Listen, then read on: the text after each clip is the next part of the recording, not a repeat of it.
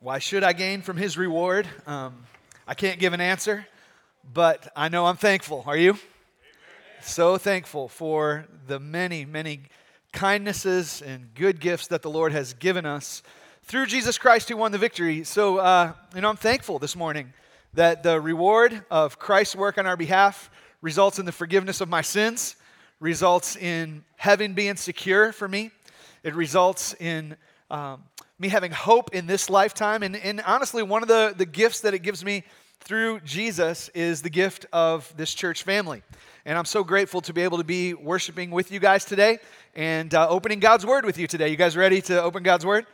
All right, all right, there we go. Now, we're, you're going to have to wait a minute because I got two things to say before we do that. All right. Um, first thing I want to say is just to reiterate what was said earlier, and that is welcome to all of you guys who are new. Uh, if you're new with us today, it's a blessing to have you.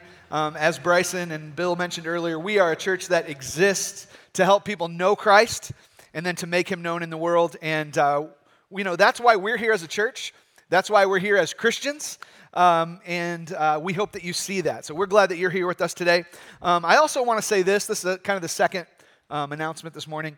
Um, one of the things that we like to do is make the church aware when we are beginning to hire uh, look for a search for our, our, next pastor or director in our ministry. And so we're getting ready to begin our next search for uh, a position that's entitled a pastor or director of leadership and education. Now, some of you who were here all the way back in the fall of 2021, um, and we launched the Make Him Known initiative, you know that we laid out to the church several staff positions that we wanted to, uh, by God's grace, be able to hire moving forward. We have filled almost all those positions. Thanks to uh, God's goodness to us through your consistent and faithful giving and generosity. We thank you for that. And so now we are in a spot where we are ready to make um, this last hire as part of the Make Him Known initiative. Um, this person will be responsible for three main things. That is, that they will help provide some supervision and management of the church staff. Uh, this person will also help build leadership development systems for uh, all the ministries in our church. We, need, we know we need to be raising up people to use their gifts and faithfully serve and to lead teams of ministry servants uh, throughout our ministry. So, this person will help lead and guide and direct those leadership development systems. And then uh, this person will also oversee our classes ministry and the curriculum, and the content, the teachers uh, that are in place for that. And so I'm excited to bring this person on. It's going to be a huge um, uh, responsibility and a very important role for us. You can read more about the role uh, on our website at ubcbeavercreek.com slash employment, and you can see the position there. Here's what I'm asking of you as people who are regular attenders and participants in the life of UBC. I'm asking you to please kind of take the time to read about this position, pray for the Lord to bring uh, his person to us, and then also help spread the word. If you know people that you believe fit the, uh, the description and the role there, um, encourage them to follow the steps that are outlined on our church webpage um, for applications. So we would love to see um, you spread the word, and I'm looking forward to see who God brings as our next staff teammate. So those things being covered, we are going to get in God's Word. So let's open up our Bibles to the book of Acts. Acts chapter 19 is where we're going to be today. Uh, today we're going to continue our study through the book of Acts. Um, as, as we've said all along, this book is called Acts because it really delivers to us, it reports to us the actions of the Holy Spirit through the lives of the apostles. It details for us the, the uprising, the formation of the early church. It tells us how the gospel spread from Jerusalem, then out to the regions of Judea and Samaria, and then, of course, out to the ends of the earth. Chapters 1 through 8 are all about the apostles' witness right there in Jerusalem. Chapters 9 through 12 are about their witness out in the surrounding regions of Judea and Samaria. And then chapter 13 through the end tell us about the gospel spreading out towards uh, the ends of the earth, the, the non Jewish regions of the world. Um, the gospel really went out to the ends of the earth, as we've learned, through the missionary journeys of the Apostle Paul. And so, as we look at the scripture today, we are going to be picking up our study while Paul is on his way. Um, he's already set his course as part of his third missionary journey. Um, and so, where we pick up today is with him in the city of Ephesus. So he's there in Ephesus. Again, Ephesus is in what we would call modern day Turkey. Um, he's been ministering there for about two years or so. A very important event has just taken place. If you remember last week, we looked at chapter 19, verses 10 through 20. And when we were studying that passage, we saw that, you know, this, uh, this group of itinerant Jewish exorcists tried to come and cast demons out of a man and to do it in the name of Jesus, even though these Jewish ministers, they didn't know Jesus. They weren't followers of Jesus, so they were misusing the name of Christ for their own purposes, and that totally backfired on them. And uh, this demon uprose against those men and uh, basically overcame them, and they ran out of the house. Um, and I won't share all the details because I know we have little kids in the room here today. So, you know, we uh, what we saw was that the name of Jesus became um, reverently feared, held in honor. Something serious was going on in the name of Jesus. And we left off last week understanding that the gospel began to prevail in the city of Ephesus. So that's where we're going to pick up today. Paul's third missionary journey in Ephesus, gospel is prevailing. All right? So here's how we're going to work through today's message. Today I want to look at verses 21 through 41. Uh, I want to teach through it verse by verse so that you have a good understanding of the text. And then once you properly understand the text, then you can properly apply the text, right? So we're going to just end today with two applicational takeaways for us. And it's all going to tie into the main idea of this text. And the main idea that we see from this text is this sometimes the effectiveness of the gospel will result in a disturbance in the culture, right? Sometimes the effectiveness of the gospel will result in a disturbance in the culture. Now, let's see that as we look into Acts chapter 19. We'll start in verse 21. And let me just give you a heads up. For the next 10 minutes or so, this is this is going to feel less like a sermon and more like maybe like a Bible study or a history lesson through the scriptures, right? So hang with me, but what I want to show you is that the Bible, as we're going to see it come together, is not just a whole collection of uh, morality stories that are on par with Veggie Tales or anything else that's just kind of fictional right? It is, what I want you to see is that the, the Bible is history.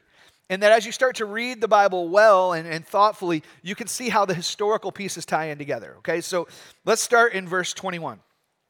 Verse 21 says, Now after these events, right, these events being those sons of Sceva being overcome by uh, the demon, the, if you remember, there was this big public book burning ceremony that the Christians who had come to follow the Lord Jesus, they brought their, their, um, their items that were being used in, for witchcraft and such, and they burned them in the public square, right? And the gospel started prevailing in the city.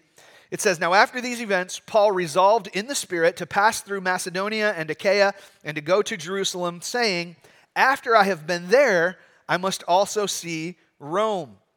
Well, okay. Well, here's Paul in Ephesus. He says, I got to go to Macedonia, Achaia, Jerusalem, and then eventually get to Rome.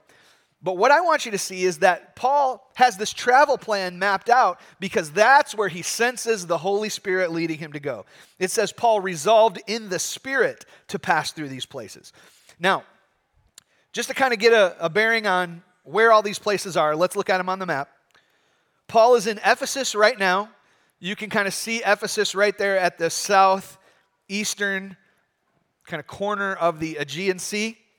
That's where Paul is in Ephesus he decides he's going to go north and then west over to the region of Macedonia, which is where you can see Philippi and Thessalonica. From there, he's going to head south uh, down to the region of Achaia, which is the location of Corinth. And then he says, after he goes to those places, he's going to essentially retrace his steps and go back all the way to Jerusalem, which is in the south, I guess, eastern side of the Mediterranean Sea. So this picture that you're looking at on the screen now, Paul hasn't yet taken this route, but as we read through the rest of Acts, you're going to see that this is the route he takes in order to get back to Jerusalem. And he says that his desire is after he visits Jerusalem, then he wants to do what? He wants to, at some point, get to Rome. Now, he mentions his desire to get to Rome right here in Acts chapter 19, verse 21. And again, he's in Ephesus at this point. And later in his third journey, while he's in Corinth, he's going to write his letter to the Roman church. And in his letter to the Roman church, he's going to write to them and reiterate also his desire to come see them. So, this is what you would read in Romans chapter 1, verses 13 through 15. Paul writes to them and he says, I do not want you to be unaware, brothers, that I have often intended to come to you, but thus far have been prevented in order that I may reap some harvest among you as well among the rest of the Gentiles. I am under obligation both to Greeks and to barbarians, both to the wise and to the foolish. So I am eager to preach the gospel to you, to you also who are in Rome. So Paul is eager to get to Rome. He says it while he's uh, here ministering in Ephesus on his second, third missionary journey. He says it when he writes his letter to the Roman church. Here's the thing why would Paul want to get to Rome? What's so big about Rome at that time? Here's the thing Rome was the central hub of the Roman Empire, most important city in the world. Paul knows that if he goes there and the gospel can take root there and start to flourish there, then it's probably going to start getting distributed to the rest of the world. Right? It's like the central hub, the key city in the world at that point. So here's what we have to remember, though, as we study the Bible the gospel had actually already got to Rome. Okay? Now, he, he writes his letter to the Roman church, right? This is the church in Rome saying, hey, I haven't come to see you yet. I haven't been there. I want to get there. So, how did the gospel get there? How did the gospel get to, to Rome? How did, a, how did a church start there that Paul would write to? And the answer that we've learned through our study in the book of Acts is this it's through the events of Pentecost. Remember in Acts chapter 2, the events of Pentecost? People, Jews from all sorts of regions, traveled into the city of Jerusalem. Probably some people from Rome came in to Jerusalem. And they hear the gospel, they believe, they see the signs and wonders on the hands of the apostles, and they believe.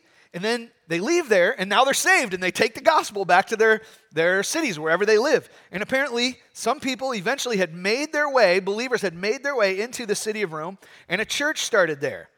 And so Paul wanted to go and, and see them and, and strengthen their faith and help the gospel flourish even more there, right? And as we study the book of Acts, we're going to see that Paul does eventually make his way back to Rome, although it certainly didn't go according to the plan he thought was going to happen. So we'll get to that as we go. Um, but even before Paul gets to Rome, where he wants to go eventually, he says he's got to revisit Macedonia and Achaia and Jerusalem. And so that's where he senses the Holy Spirit leading him next. So, another question that we just think of when we're studying the Bible is okay, well, why? Like, why did Paul feel like he needed to go back to Macedonia and Achaia and the churches in those regions? And why did he have to go back to Jerusalem? Like, what was going on with that? What was that about? Well, again, we're studying history here. And as you study history, you come to understand that in the city of Jerusalem during that time, the Christians were persecuted there, they were impoverished, they had experienced famines and various things that were making life very difficult for them. Right? And so Paul cares about them. Remember, when Paul was a, um, before Paul was a Christian, he persecuted Christians himself in and around Jerusalem. And so he knows the type of hostility that's going on against the church that existed in Jerusalem. Right? And he knows the, the, the, difficulty of life for them. Well, now he's become a Christian. He cares about the people of, of Jerusalem, his brothers and sisters in Christ. And so, what you see as you study the Bible is that he, he says, hey, this kind of mother church in Jerusalem is really hurting. Now, all these new baby churches have been started. Let's go back and have these, these uh, newly formed churches give of their resources, give of their, their treasures, take up an offering, and we'll provide some resources and we'll take it back to Jerusalem. And so that's what Paul's doing here. Um, again, as you kind of piece the, the letters of the Bible together, you can start to see this picture come to shape. So we just read from Romans chapter 1 a minute ago. Here's Romans chapter 15, the end of Paul's letter. Paul says at the end of Romans, Thus I make it my ambition to preach the gospel, not where Christ has already been named, lest I build on someone else's foundation. But as it is written, those who have never been told of him will see, and those who have never heard will understand. Right? So Paul's passion is to get the gospel to the ends of the earth. He wants to see people believe who haven't yet believed. He wants to see people hear who haven't yet heard the gospel. And so he says in verse 22, this is the reason why I have so often been hindered coming from, uh, from coming to you. Paul's saying the, the reason is because people who haven't yet uh, seen and heard, I want to help them see and hear. And, and I'm traveling around other places doing that. And that's what's taken me so long to get to you, church in Rome. He says this in verse 23, though. But now, since I no longer have any room for work in these regions, and since I have longed for many years to come to you, I hope to see you in passing as I go to Spain, right? So Paul didn't just want to get to Rome, he actually wanted to continue on to the extent of the Roman Empire and preach the gospel there, even in, in the, the area of Spain. He says, I hope to see you again as I go uh, to Spain and to be helped on my journey there by you once I have enjoyed your company for a while. At present, however, right, so think about this. He's writing this letter to the Romans. At present, however, I am going to Jerusalem, bringing aid to the saints. For Macedonia and Achaia have been pleased to make some contribution for the poor among the saints at Jerusalem. For they were pleased to do it, and indeed they owe it to them.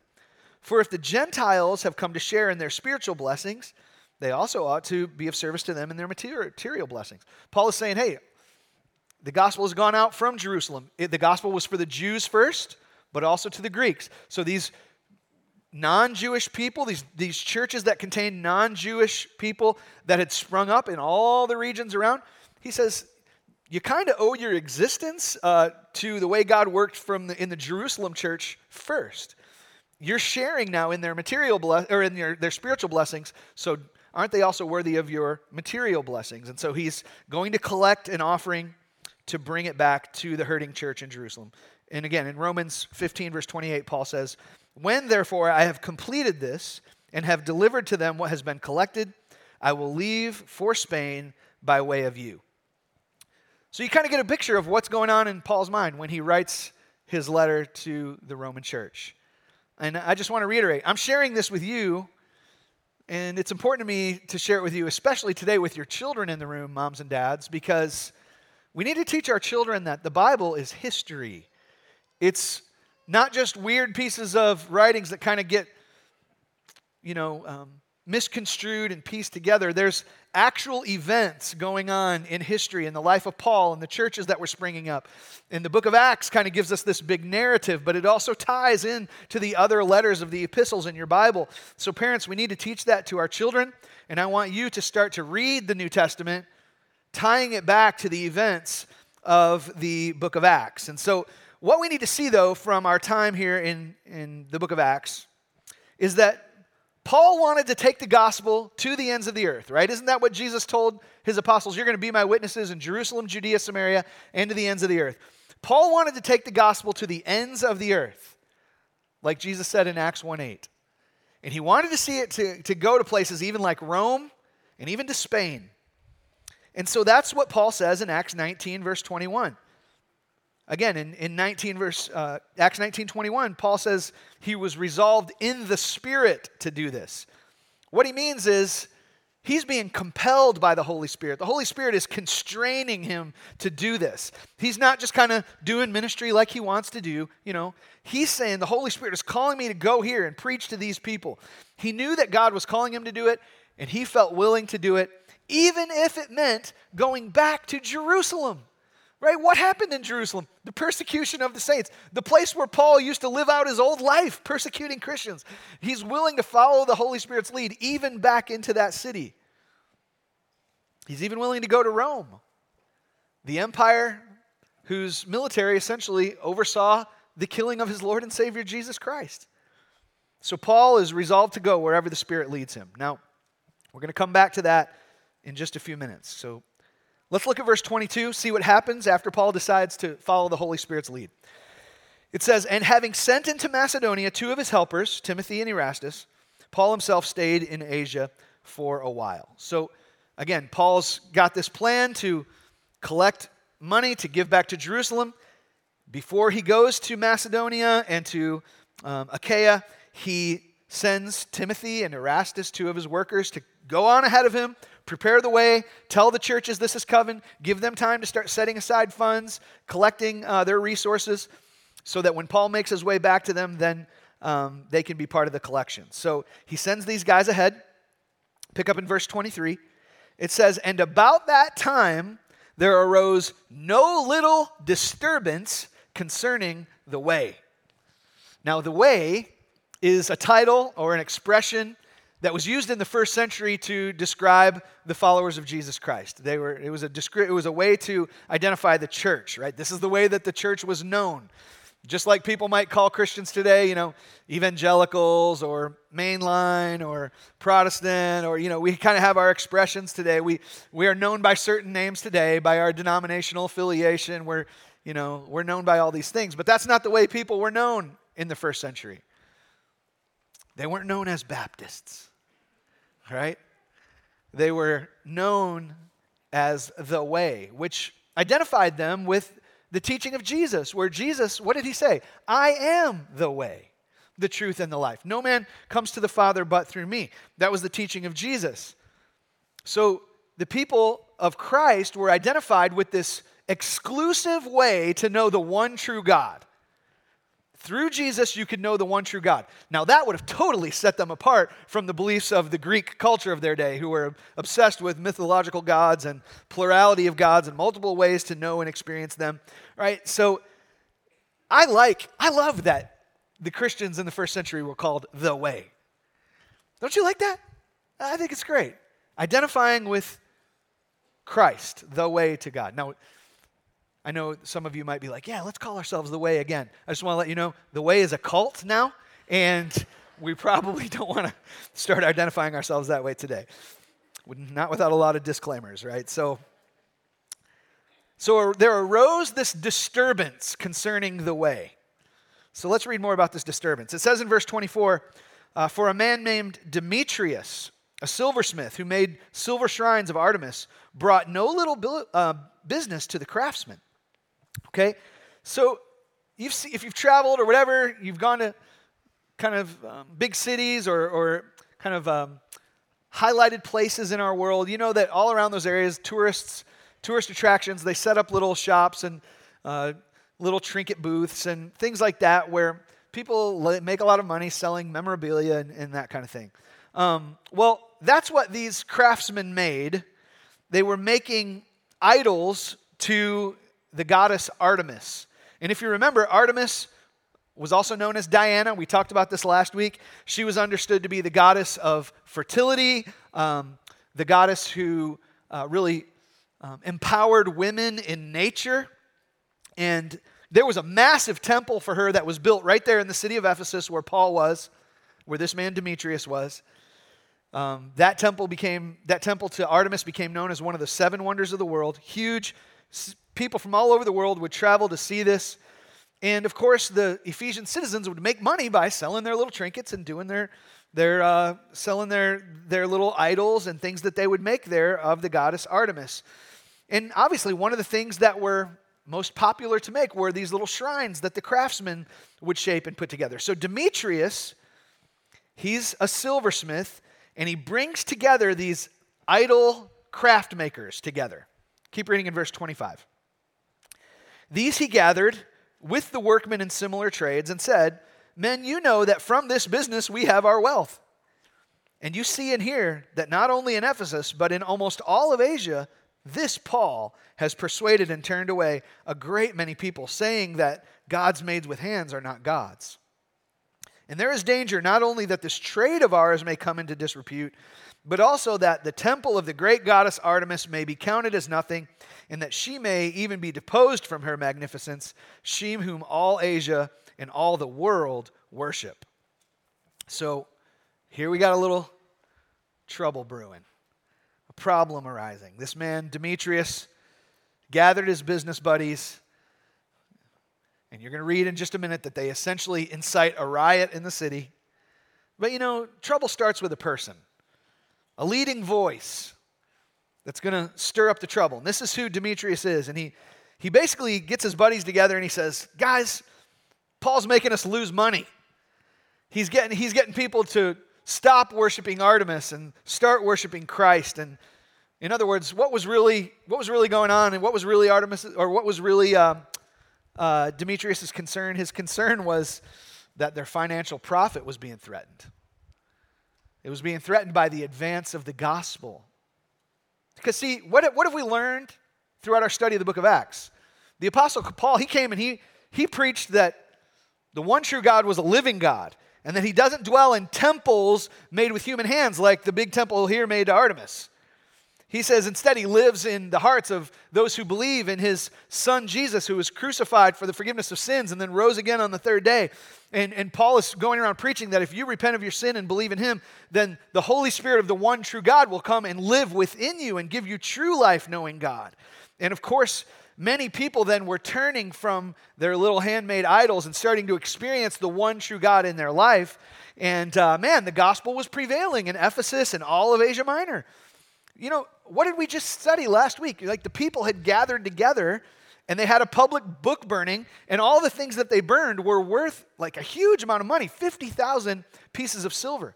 So if the Christians stopped buying all these items that were intended for idol worship, that's a lot of profit that was going to be lost by these craftsmen and, and uh, little shop owners and, and silversmiths. And it's not just for the Christians who already believed, but what if they kept telling the message and helping other people believe in Christ? Like it's just going to continue to have, you know, uh, residual effects on the rest of these guys who were making their living off of Artemis worship. So the problem is that Demetrius gathers his fellow craftsmen. He tells them how Paul was calling them to follow Jesus, and that resulted in them losing business and losing money because people were turning away from Artemis. So it started with a man the man gathered a group, and the group formulated a message.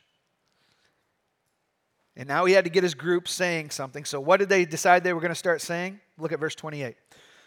When they heard this, they were enraged and they were crying out, Great is Artemis of the Ephesians. Now, I want you to really understand what's going on here. Again, they're going to, eventually, you're going to see a, a riot ensue. Started with financial concern, got tied into a slogan here great as Artemis. What's really going on, though, is that these men, their chief concern is money, but they mask it in the language of religion. Their mouth is saying, Great is Artemis, but their hearts are believing, Hey, great is my money. Don't mess with it. So, why do they choose this language, great as Artemis? Because here's what they know they know that that message will appeal to the masses. No one would listen to them if they walked around saying, Great is the money we make off Artemis. Great will our profit be if you keep buying our stuff. They know they're not going to make any indent with that. So they just kind of incite people to run around saying, Great is Artemis. They know people are attached to Artemis. They can draw a crowd, they can make an issue out of this because the Apostle Paul, and the message of the gospel and the work of Jesus Christ, will threaten the worship of the quote unquote little g God that they love. So they have to deceive people behind the mask of religion. Guys, this is what Satan does. He is the father of lies. He has been a liar and a deceiver from the beginning. He works in ways to stir up a person who can stir up a lie, who can stir up a slogan, that can stir up a crowd, even with a, a message that appeals to the masses, but really kind of veils the true idol of their heart, the God of money. Jesus made it clear you, you're going to love one or the other. No man can serve two masters. You will love God or you will love money. The love of money, roots of all kinds of evils, the scripture says. So they veil their true heart idol with this religious slogan. And a mob gets stirred up. Look at verse 29. It says, So the city was filled with the confusion. What does our scripture say about confusion? The scripture says God is not the author of confusion. Satan wants to get people confused. The city was filled with confusion. They rushed together into the theater, dragging with them Gaius and Aristarchus, Macedonians who were Paul's companions in travel. So they they rushed together into this theater. Now, if you look at you know, the city of Ephesus historically, you can see like this theater wasn't like a little kind of side room somewhere. This was a massive theater on the, on the edge of the city. You know how many people could be held in this city or in this theater? 25,000 people in this theater, right? And so they're starting to rush into this theater. They're dragging people with them. Remember, who's the one actually being accused of wrongdoing or who's the who's the individual that Demetrius and friends are concerned with? It's Paul. But they can't really find Paul apparently, so they just grab a couple of his buddies. And they essentially take him hostage and bring him into this theater and the crowds start to gather there. You know, I believe these I believe this mob like they, they're intending to do harm to these, these guys. They would have certainly done harm to Paul if he would have been there. But this is the dangerous situation at the moment. The mob was stirred up. Imagine Paul seeing this. Imagine him hearing about it. Two of his partners got kind of taken hostage or in the middle of this dangerous situation.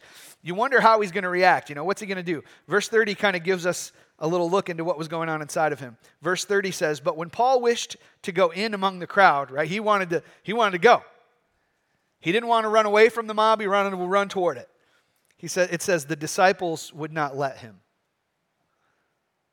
And even some of the Asiarchs who were friends of his, Asiarchs, by the way, are elected officials who are from the most noble and wealthy families in Asia Minor.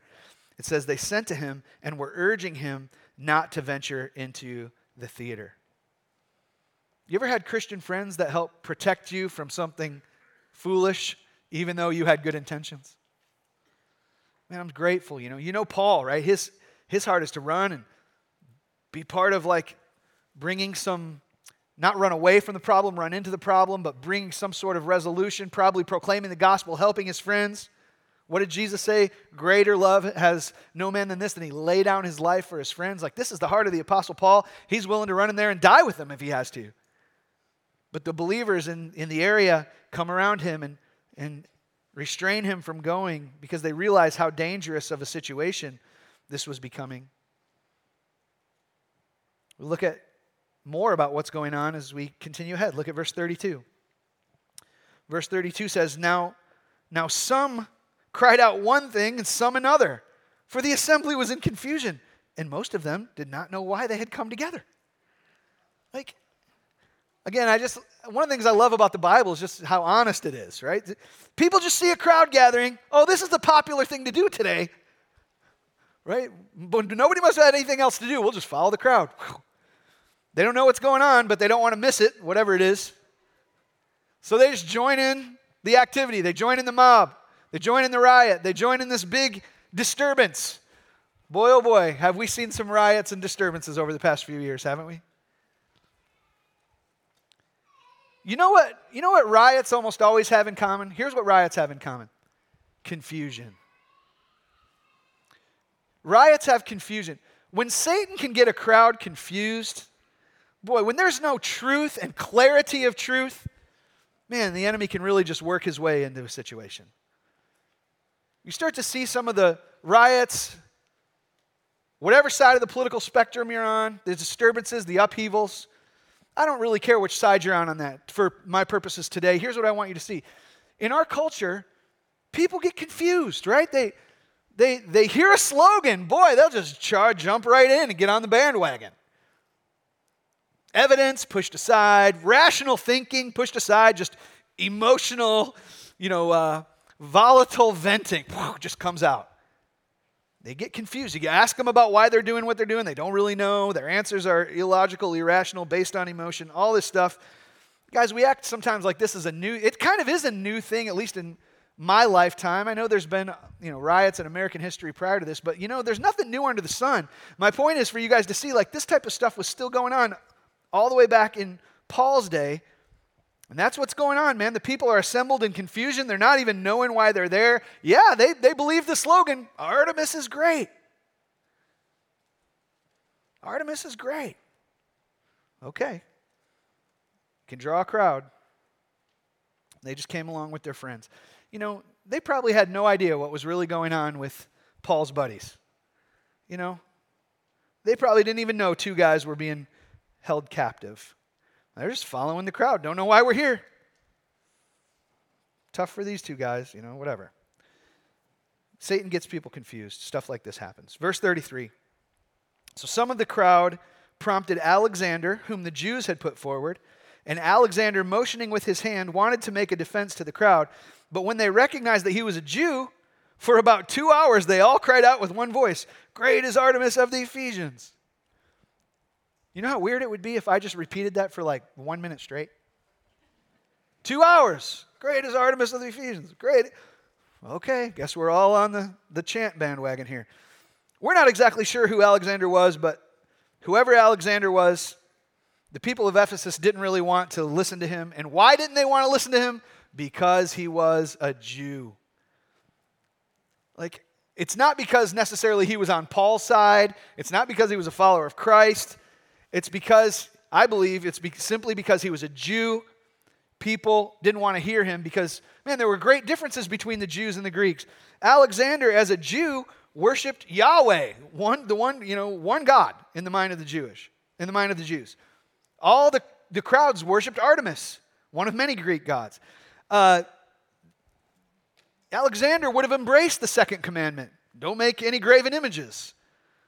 The people who worshiped Artemis, you know, what did they had shrines and images anywhere. They didn't want to hear from a Jew. So what did they do? He doesn't fit our agenda. We're just going to shout, shout him down. We're just going to cancel him. Cancel culture. 2,000 years ago, cancel culture still going on.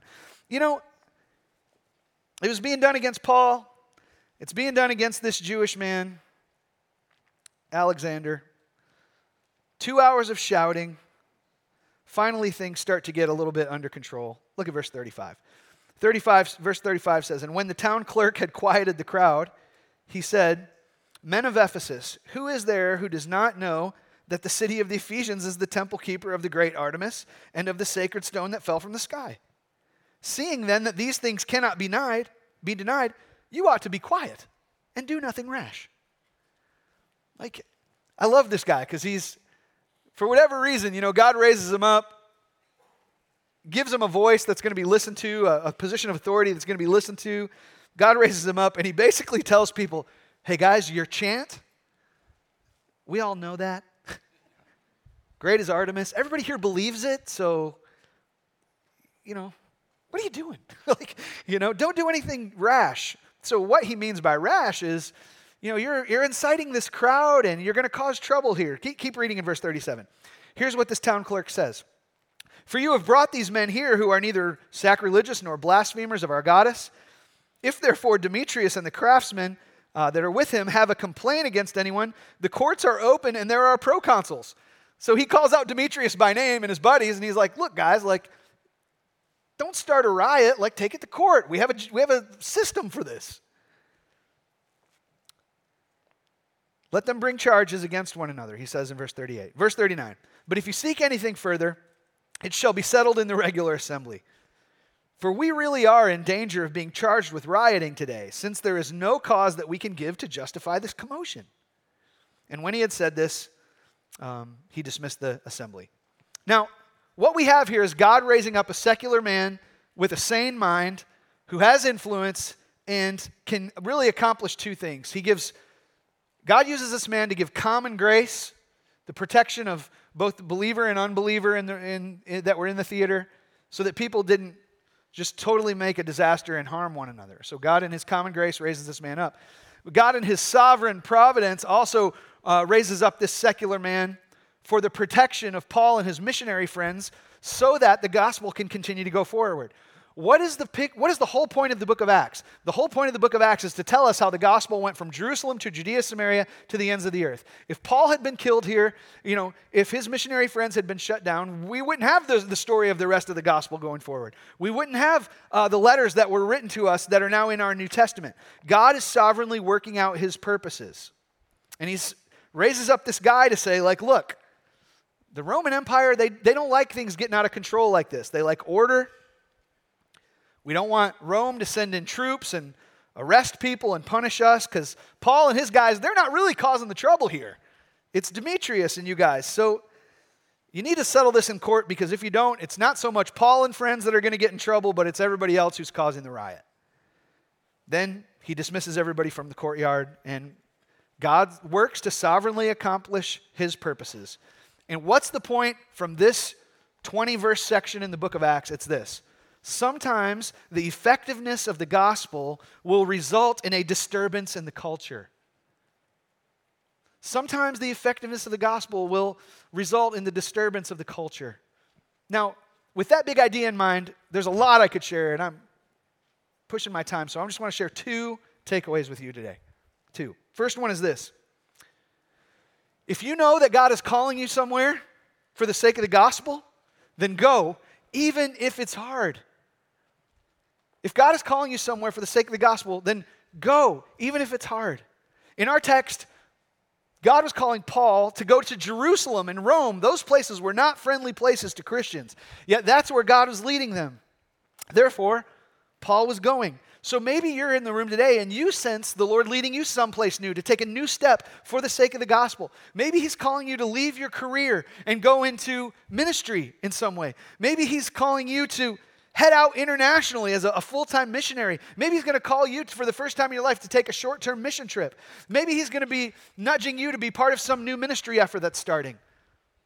Lord willing, when we send a group out to plant or replant or revitalize a church work, you know, uh, in the future, maybe the Lord's going to nudge you out of what you're used to here at UBC to go be part of that work.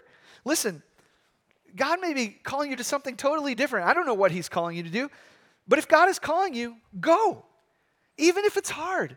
Because, hey, God might want to work through you the same way He did with Paul and his missionary friends to see the gospel go where He wants it to go and see it prevail in the cities He wants it to prevail. If God is leading you, go, even if it seems hard.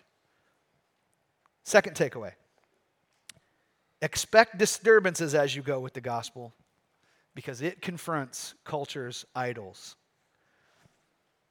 Church family, this is what we see, right?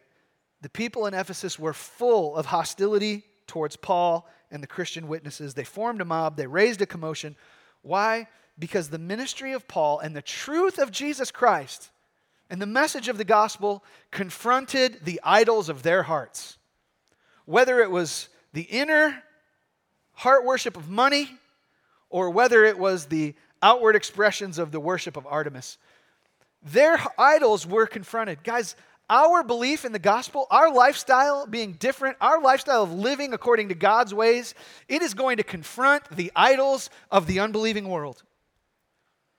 So we have to get rid of this idea that if we just live nice enough and kindly enough and you know then all, suddenly the world will all just love us. Nobody could be more like Jesus than Jesus, and the mob still crucified him. So we have to settle it in our hearts that as we live for Christ, sometimes the work of the wicked one will be to stir up other people against us. And that's just the way it is. And it's not necessarily that I want to have this heart of like troublemaking or causing, you know, disturbances on purpose and making, you know, the, the scripture teaches us to the best we can do to live a quiet life, right? And and to not try to stir up lawlessness and things like that.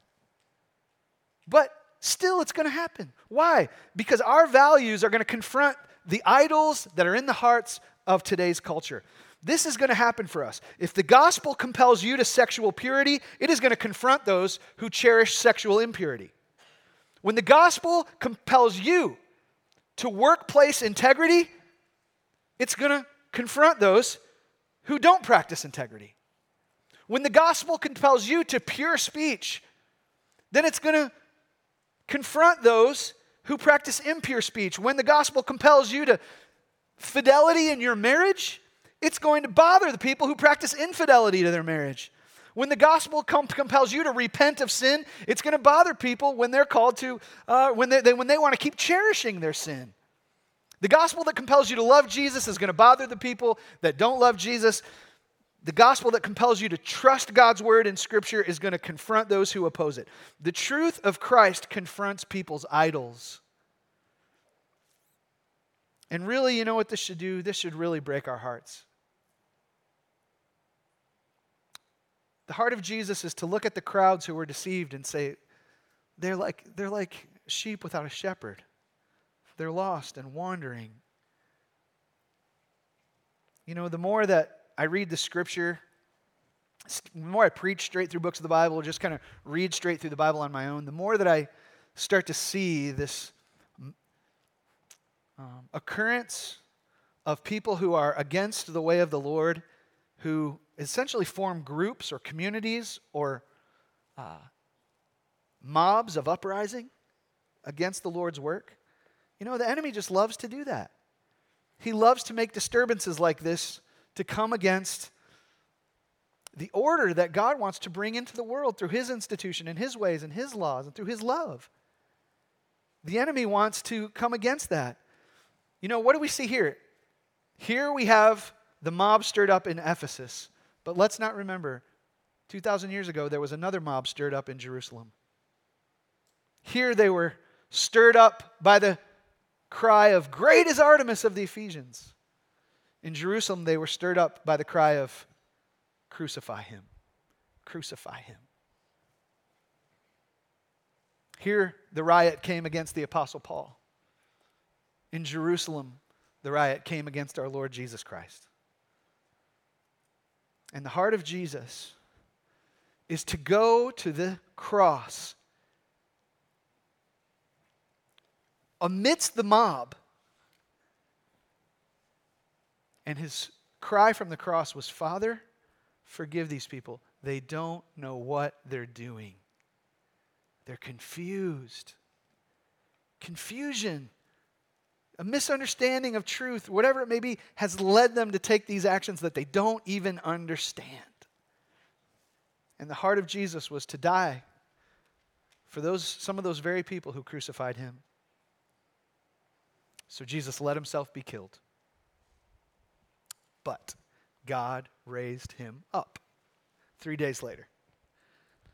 You, you, know, you know what your hope is going to be in the midst of public aggression? Like if real serious public aggression ever comes our way, you know what it's going to be as cancel culture continues to rise up against Christians? You know what's going to happen the more that uh, hostile disturbances arise against us? You know how we're going to continue to have hope and press on? Here's what gives you hope Jesus' resurrection from the dead. Because look, even if the hostile mob kills you for your beliefs, you will share in a resurrection like his. That's why Paul could continue on amidst the hostility of the crowds because he believed in the resurrection. I mean, there's so much I could share here, but I just, one passage I want you to understand. When he would later write to the Corinthian church, he talks about these things that he had experienced in Asia Minor and Ephesus. And here's what he says when he writes to the Corinthians church. 2 Corinthians chapter 1 verses 8 through 10. He says, "For we do not want you to be unaware, brothers, of the affliction we experienced in Asia." He's talking about the stuff we just read. For we were so utterly burdened beyond our strength that we despaired of life itself. Indeed, we felt we had received the sentence of death. But that was to make us rely not on ourselves, but on God who does what? Raises the dead. He delivered us from such a deadly peril, and He will deliver us. On Him we have set our hope that He will deliver us again in your heart, is there a hope in the resurrection? Like, this is what kept Paul going. If they kill me, I still live. If I die, Christ is going to raise me up. Listen, that was Paul's hope. Your hope needs to be there too. Your hope needs to be in Jesus. Jesus Christ is the hope of the world. When it comes to the mobs and the confusion, Jesus Christ is the one who will bring the light into the darkness. Jesus Christ is the one who will bring the clarity amid the unit, uh, among the confusion. Jesus Christ is the one who's going to bring the life into the death culture of our world. Jesus is still the only hope of the world. And Jesus is still the only hope for the Christian who lives in this world. Guys, we are people of the way. And it's an exclusive way right? It's a narrow road, it's a cross bearing road. Yet the way of Jesus is the way that leads to life. And at the same time, our way of Jesus, our road, it, our gospel will still be met by strong opposition from the culture at times because some people are going to be threatened by the effects of the gospel on your life and the potential effects of the gospel on their life. So they will respond and they'll be vocal and they'll take action and they'll make a disturbance. And, church family, when they do, Give praise to your sovereign God because that means the gospel is going forward and Christ is being honored. Sometimes the effectiveness of the gospel will result in a disturbance in the culture. And by God's grace, the gospel will prevail in our city, just as it did in Ephesus in the day of Paul. Let's pray now. Lord, uh, yes, we live uh, obviously in a, a world of um, that you, you're fully aware of, of the verbal assault uh, against Christian values, increase in legal action against Christian values, hostility from crowds and family members. And yet, Lord, uh, we haven't yet suffered to the point of shedding blood, at least not most of us. But Lord, I pray that in the day that hostility inevitably comes our way, Lord, I pray that you would make those who are your own in this church, and really, Lord, I pray the same thing for your church around the world. Let us be a people who have set our hope in Christ, whom you have raised from the dead, knowing that even if the enemy who loves to steal and kill and destroy, even if he kills us, that we will rise again with Christ. And so, Lord, I pray that you would let that be the great hope of our hearts. And I pray that you would give us, in the midst of a, a difficult time in our culture, give us the love of Christ in our hearts who can hang on the cross and still wish forgiveness for the very people who didn't know what they were doing. Keep us from sinful brazenness. Keep us from our own heart idols. And let us properly balance truth with love as we pursue the life and the way of Jesus. It's in his name I pray. Amen.